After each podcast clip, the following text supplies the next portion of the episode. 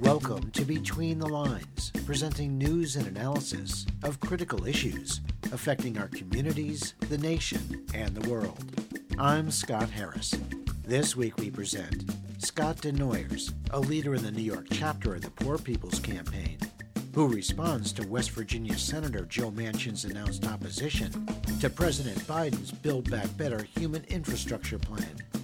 Adele Shraiman of the Sierra Club's Fossil Free Finance Campaign, who talks about an alarming new report that finds that the U.S. financial sector is the fifth biggest emitter of carbon dioxide in the world. And Andrew Perez, senior editor at the Daily Poster, who discusses his investigation into the right wing dark money network that was employed to win Senate confirmation for Trump's Supreme Court nominee, Amy Coney Barrett. But first, we begin with a summary of some of the week's underreported news stories. When there's discussion about geopolitics, people generally think about great power rivalry America versus the Soviet Union, or more recently, China. But as America ends its decades long disastrous wars abroad, it has opened space for medium sized powers to become more assertive. Turkey has occupied territory in Syria, sent troops to Libya, and helped Azerbaijan vanquish Armenia. Iran backs militias that fight for Syrian leader Bashar al Assad, Hezbollah in Lebanon, and the Ethiopian government's war in Tigray. Pakistan has long supported the Taliban, which just took over Afghanistan. Cuba supports Venezuela, and Saudi Arabia bombs Yemen. There's more than ideological alliances at play here. Cuba's leaders, for example, have little in common with Iran's conservative mullahs, but they both support Venezuela. Regimes under American sanctions trade with and support each other to survive.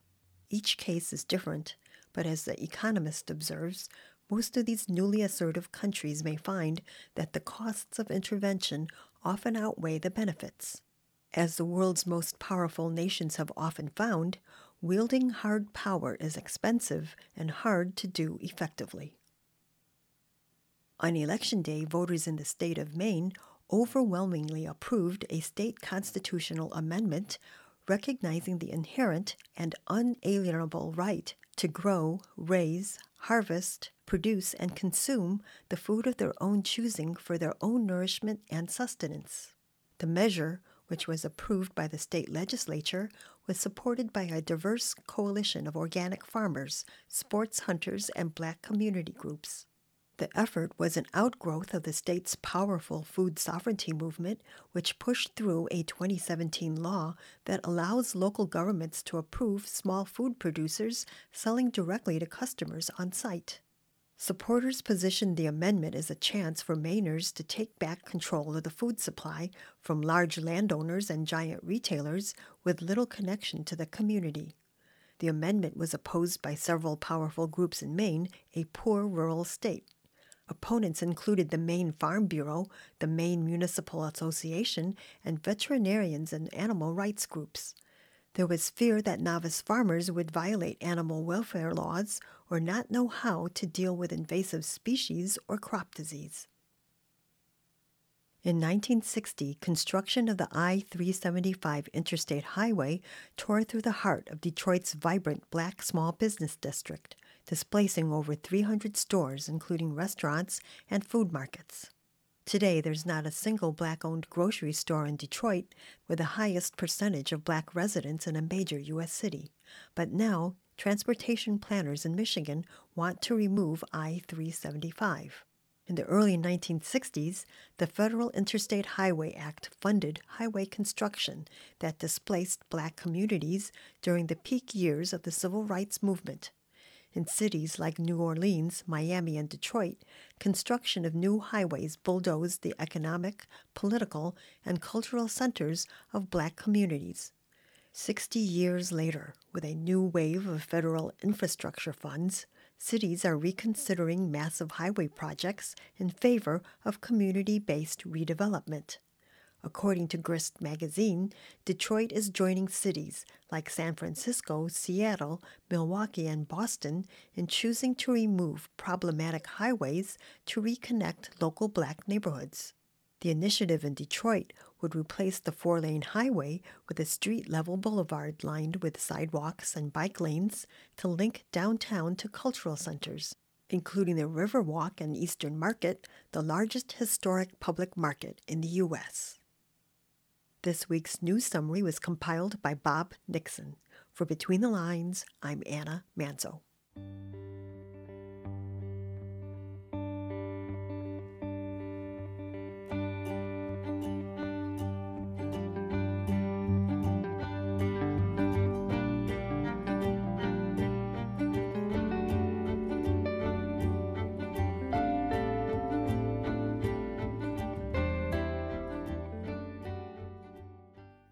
West Virginia's conservative Democratic Senator Joe Manchin effectively derailed President Biden's Build Back Better plan when he announced on Fox News on December 19th that he would oppose the $1.75 trillion human infrastructure bill. Provisions in the legislation would fund expansion of Medicaid and reduce premiums for Affordable Care Act coverage, extend the child tax credit, pay for universal pre kindergarten, initiatives to address climate change, and build affordable housing, among other programs. Manchin's vote is crucial, given that Democrats need all 50 of their members' votes to pass legislation through the reconciliation process. Joe Manchin, who engaged in five months of negotiations that reduced the original scope and $3.5 trillion price tag of the bill, said he couldn't support Build Back Better because of concerns about inflation and the now resurgent COVID pandemic. But according to news reports, Manchin told several of his fellow Democrats that he thought parents would waste monthly child tax credit payments on drugs. While Mr. Biden says he'll continue to talk to Senator Manchin to achieve a path forward on Build Back Better, Washington Representative Pramila Jayapal, chair of the Congressional Progressive Caucus, is calling on the president to use his executive power to immediately implement provisions in the bill. Your reporter spoke with Scott Desnoyers, a father who lost his 29 year old son Danny to suicide following a missed $20 insurance premium payment and became a Medicare for All activist and a leader in the New York State chapter of the Poor People's Campaign. Here he responds to Senator Manchin's opposition to the Build Back Better plan and suggests how supporters of the legislation should answer Manchin's obstruction what this man does, first off, he gets on the news and he talks about how China's got 90% of fossil fuel emissions, and meanwhile, he's a coal baron. You know, he's, you know, talks about how he's for paid family leave, but this is the wrong place for the bill.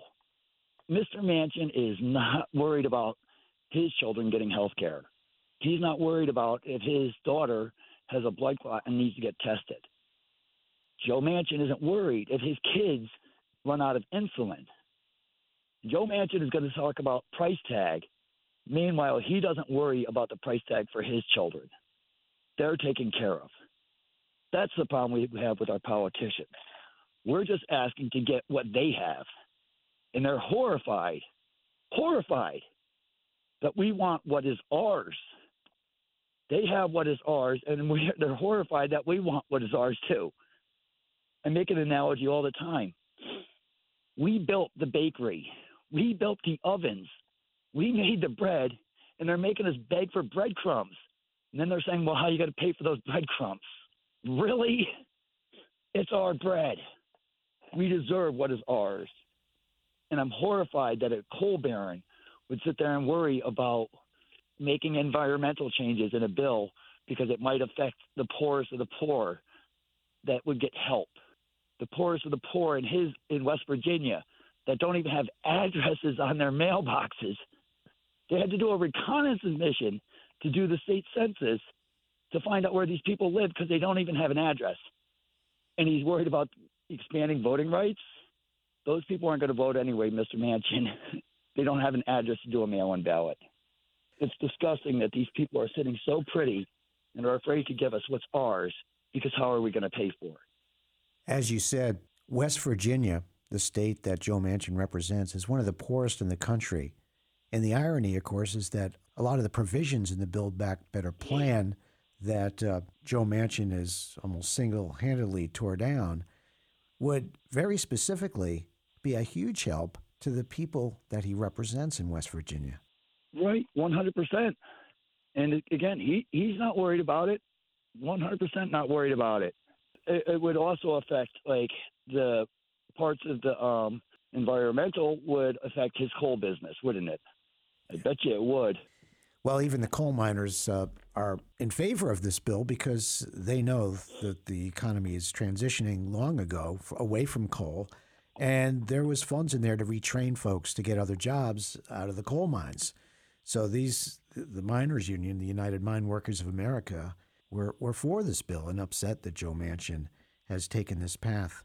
The child tax credit alone would, would help out, you know, the poorest of the poor, you know, which are all in his district in West Virginia. Scott, we're almost out of time, but I, I wanted to ask you, as you've been giving a lot of thought to how we change how we change policies in our government that affect uh, the great majority of people who are denied programs and are living under this austerity cloud. And it's cost lives and it's caused suffering. There's only one way we get there.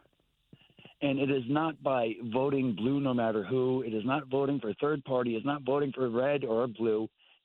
It's us getting out in the streets and demanding that they give us what is ours. We need to be bigger than the yellow vest movement. We need people to stop being complacent and saying, well, you know, it's either this guy or the other guy. No, we need to hold our politicians accountable. When they start spreading their their false narratives and their lies, we need to call them out and we need to call them false narratives and lies. Uh, all the politicians on the left are claiming that healthcare is a human right, and then with a sleight of hand tries to sell us health insurance, which denies us health care for profits. That is 100% the opposite of guaranteeing health care. That is guaranteeing somebody's going to get a contract that somebody will get paid to deny you health care. We need to be out in the streets calling out our politicians, saying this ain't right. Stop killing our children for money. That was Scott Desnoyers, a Medicare for All activist and a leader of the New York State chapter of the Poor People's Campaign. For more commentary on Joe Manchin's refusal to support Joe Biden's Build Back Better plan, visit our Between the Lines website at btlonline.org. For the past decade, the campaign pressuring public and private institutions to divest their holdings in fossil fuels has been one of the strongest aspects of the climate movement, along with direct opposition to new fossil fuel projects. The campaign was launched in 2011 on college campuses, where administrators were pressured to divest from fossil fuels and reinvest in green energy. It then spread to businesses, nonprofits, and foundations. According to the climate group Stand.Earth, as of October 2021, a total of 1,485 institutions, representing $39.2 trillion in assets worldwide, had taken action or made a commitment to divest from fossil fuels. While these holdings represent indirect investment in fossil fuels, a report titled Wall Street's Carbon Bubble was published in mid December by the Center for American Progress and the Sierra Club. The report found that the direct financing of fossil fuel projects continues, with the 18 largest U.S. banks and asset managers alone responsible for financing the equivalent of just under 2 billion tons of carbon dioxide in 2020, the fifth biggest emitter in the world. Between the Lines Melinda Tuhus spoke with Adele Shraiman, a campaign representative for the Sierra Club's fossil free finance campaign, who explains how the new report complements previous research exposing the role of financial institutions in keeping fossil fires burning. So basically, the report gives a calculation, an estimate of the global carbon footprint that's being financed by some of the largest financial firms in the United States. Um, and the major finding of this report shows that if Wall Street firms in this study were a country, they would actually have the fifth highest emissions in the world, just behind Russia and ahead of Japan, Brazil, and Indonesia. And these investments aren't just accelerating the climate crisis. As the world moves away from fossil fuels and towards cheaper renewable energy, these investments are actually incredibly risky and they threaten to destabilize our entire financial system and they could actually cause an economic crash that would dwarf the scale of the 2008 Great Recession. Um, but the good news is that regulators actually have all of the tools they need right now in order to stop this from happening. And last time around in 2008, regulators failed to step in to rein in Wall Street's risky behavior. And the resulting crash ended up hurting vulnerable communities and ordinary Americans the most. So, this report outlines some clear, ambitious, but practical steps that regulators can take right now in order to protect financial stability and prevent a climate driven economic crash. Um, and ultimately, the goal of this report is just to shed a light on the scale of the problem and provide a clear pathway for solving it. So, this is a problem of not just slowing down climate change and reversing course, it's also about preventing us from running ourselves off a cliff. That's where we're headed right now. With their support for fossil fuel financing, they're pouring money into risky, destabilizing investments. And ultimately, by doing that, they're not just perpetuating the climate crisis and making our future unsafe and unlivable, they're also putting our savings at risk. So we need to be making sure that our regulators are doing what they have the power and the ability to do right now to rein in Wall Street, make sure they're internalizing and preventing this risk, and making sure that banks and other financial institutions aren't standing in the way of the clean energy transition and they aren't making the climate crisis worse. Can you talk a little bit about what some of these policies are that could help in this regard? Sure. So the Banking on Climate Chaos report um, actually lays out a sector by sector breakdown of which banks are financing which types of fossil fuel projects the most. So, for example, the report outlines which banks support tar sands expansion or which banks are supporting coal or um, liquefied natural gas. And basically, the report explains how a lot of these banks have made commitments to have net zero finance emissions by 2050. But beyond making that commitment, a lot of these banks haven't actually said what their policies are going to be regarding different types of fossil fuel activities or when they're going to have those policies in place. So, what the Banking on Climate Chaos report determines um, without a shadow of a doubt is that these net zero commitments from banks only hold water if they include a sector by sector plan with interim targets leading up to 2050 for divesting their money from different types of fossil fuel projects and instead supporting renewables. Well, now that you mentioned about net zero, a lot of people organizing around the COP and uh, you know who organize in their own communities against these projects say not net zero, real zero. So even if they were trying to get to net zero by 2050, which basically means net zero means you offset uh, emissions, but you can still make those emissions if you like plant a tree or whatever. Does the group that did this research, would you like to see these financial institutions commit to real zero? So, yeah, so the net zero versus real zero is a conversation that's been emerging even more since um, all these financial institutions have started to adopt net zero commitments. What the Banking on Climate Chaos report um, makes clear is that these commitments to net zero mean nothing without a commitment to divest from fossil fuels now. So basically, there are human rights implications and other implications of these offsetting programs that a lot of groups are incredibly concerned about. But ultimately, the message is clear for us which is that if banks and other financial institutions want to make net zero claims by 2050, it will not hold water unless it comes along with a commitment to stop financing for fossil fuel expansion. So, no new financing for fossil fuel projects. That was Adele Shraiman, a representative for the Sierra Club's fossil free finance campaign.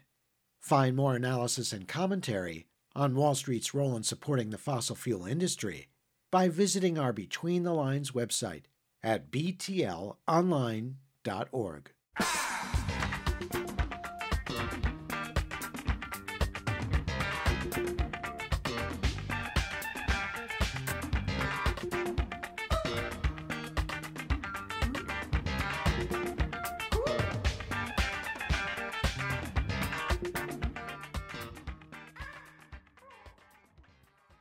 In 2016, then Republican Senate Majority Leader Mitch McConnell refused to hold hearings on President Barack Obama's Supreme Court nominee Merrick Garland to fill the seat left vacant by the death of Antonin Scalia, eight months before the November 2016 election. McConnell said at the time, the American people should have a voice in the selection of their next Supreme Court justice. Therefore, this vacancy should not be filled until we have a new president. Unquote. But just eight days before the 2020 presidential election, the U.S. Senate under Majority Leader McConnell voted 52 to 48 to confirm Judge Amy Coney Barrett to the Supreme Court, just 30 days after President Trump nominated her to fill the seat of the late Justice Ruth Bader Ginsburg. The naked hypocrisy of Senate Republicans in their successful effort to pack the court with an extremist 6 to 3 conservative supermajority was on full display for all to see. However, what wasn't obvious to the public at the time was the dark money network which was employed to win Senate confirmation for Trump's nominee, Amy Coney Barrett. Your reporter spoke with Andrew Perez, senior editor at the Daily Poster news site, who talks about his investigation titled How Dark Money Bought a Supreme Court Seat. In that piece, he and co writer Julia Rock tracked the millions of dollars in dark money that played a pivotal role in confirming Judge Barrett, but will also help shape High Court rulings on women's reproductive rights, civil rights, labor rights, and corporate regulation for years to come. So, Leonard Leo is a longtime executive at the Federalist Society, which is basically a conservative legal network in Washington, D.C. Um, you know, most of or a lot of the Trump administration uh, cabinet picks were uh, Federalist Society lawyers. You know, they're they're very good at placing um, officials throughout Republican administrations. Um, and so Leo is a longtime executive there. He's now the chair of the organization. He's sort of taken a step back operationally, um, but he has shifted over to eff- effectively lead this conservative dark money network. It's it's under the umbrella group of the Judicial Crisis Network is, is how it's always been known, um, but it's it's now called the Concord Fund, and they sponsor um, a bunch of other conservative organizations, and they they also have a charitable arm that, called the 85 Fund that uh, has funded a lot of other organizations. You know, the, the the way that it's kind of worked in the past is that they've used this sort of daisy chain of dark money groups to funnel money into the Judicial Crisis Network, um, which then spends a lot of money on confirmation campaigns, um, and they've been they've been doing this since uh, since John Roberts actually. Um, so they've been doing it for for several years, and under under Trump, uh, Leonard Leo actually became his his judicial advisor. So, you know, he's helping uh, Trump select the nominees, um, and then he's helping steer the organizations that are uh, responsible for advocating for that nominee as well. Um, and in, what we recently found is that um, he put $22 million from one nonprofit that he started a few years ago into the Judicial Crisis Network last year in 2020 uh, when, when Amy Barrett was uh, up for confirmation. How is this money spent to gain influence in the U.S. Senate that confirms Supreme Court nominees like Amy Coney Barrett? And where does this money come from originally? What's the source of the funds, the millions of dollars that fund this effort? Yeah, well, to answer your second question, it is completely unclear where the money is coming from. Um, you know, there are obviously only so many people who can afford to uh, give millions of dollars to this kind of effort, so you're going to have to assume they're phenomenally wealthy. Um, but uh, most of the money is, has never been traced at all. Um, but you know the way that they run this, uh, the campaign is Judicial Crisis Network buys ads. Um, their staff does this kind of full court press in the conservative media, um, where they're just everywhere, and they they then fund some of the other organizations outside conservative groups that that are backing the nominee as well. So it creates this kind of echo chamber of uh, support for you know, they did this for Gorsuch, for uh, for for Brett Kavanaugh, and then a, again for Amy Barrett. Oh, and they they also used this group to oppose uh, Merrick Garland's confirmation in 2016, Obama's nominee who who never got a got a confirmation vote in the uh, Mitch McConnell led, uh, led Senate. But the the thing is, they they also work in, in you know pretty close lockstep with Senate Republicans as well. So you know they they have an eager ally in Senate Republicans who are who you know also want to pack the courts the same way. The Democrats, they've also raised a lot of money on kind of like a comparable effort, but it's it is it is hard to compare them because Joe Biden, you know, and, and Democrats don't seem exactly eager to really try to do what they would need to do right now to take back the court to undo what's what's become now a conservative uh, supermajority that is threatening abortion rights, threatening any kind of environmental regulations. Democrats do not really seem eager to add court seats. That's just not something that's going to happen. And you know, it is worth mentioning here. Democrats don't want to end the filibuster, but the only reason that Trump was able to install these judges so easily is that Mitch McConnell uh, changed the threshold for uh, Senate Republicans changed the threshold basically ending the filibuster for judicial nominees. That plays a big role here, but Democrats do not want to undo the, the same kind of norms that Republicans have, and so it doesn't quite matter you know, to the extent that Democrats have been able to raise, you know, money for their own kind of counter uh, court network because they just don't have the same juice actually in Congress where they could get things done the same way that the the right has. Andrew, are there any regulations about the money spent in favor of or to oppose judicial nominees, Supreme Court nominees included. Are there any regulations at all about the money used and how it's spent? Um, I'd say fairly little. That, that kind of spending falls under what's considered issue spending. It's not treated the same way that like campaign spending is. They do not have to disclose their donors publicly. The Democrats uh, for the People Act, they're they're kind of sweeping campaign finance and democracy reform legislation and voting rights legislation would address this. It would require groups that spend on judicial nominations to disclose their, their donors. But um, that that bill is not exactly moving um, because Joe Manchin has has said he opposes it in its current form. He's he's supported these kind of compromise measures, but um, you know they they wouldn't affect the judicial spending in the same way. That was Andrew Perez, senior editor and reporter at the Daily Poster. Find a link to his investigative report titled How Dark Money Bought a Supreme Court Seat, co written with Julia Rock, by visiting our Between the Lines website at btlonline.org.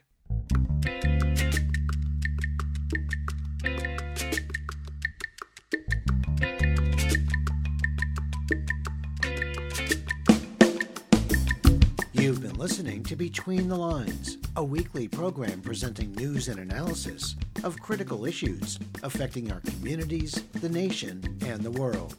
Between the Lines is produced and distributed by Squeaky Wheel Productions.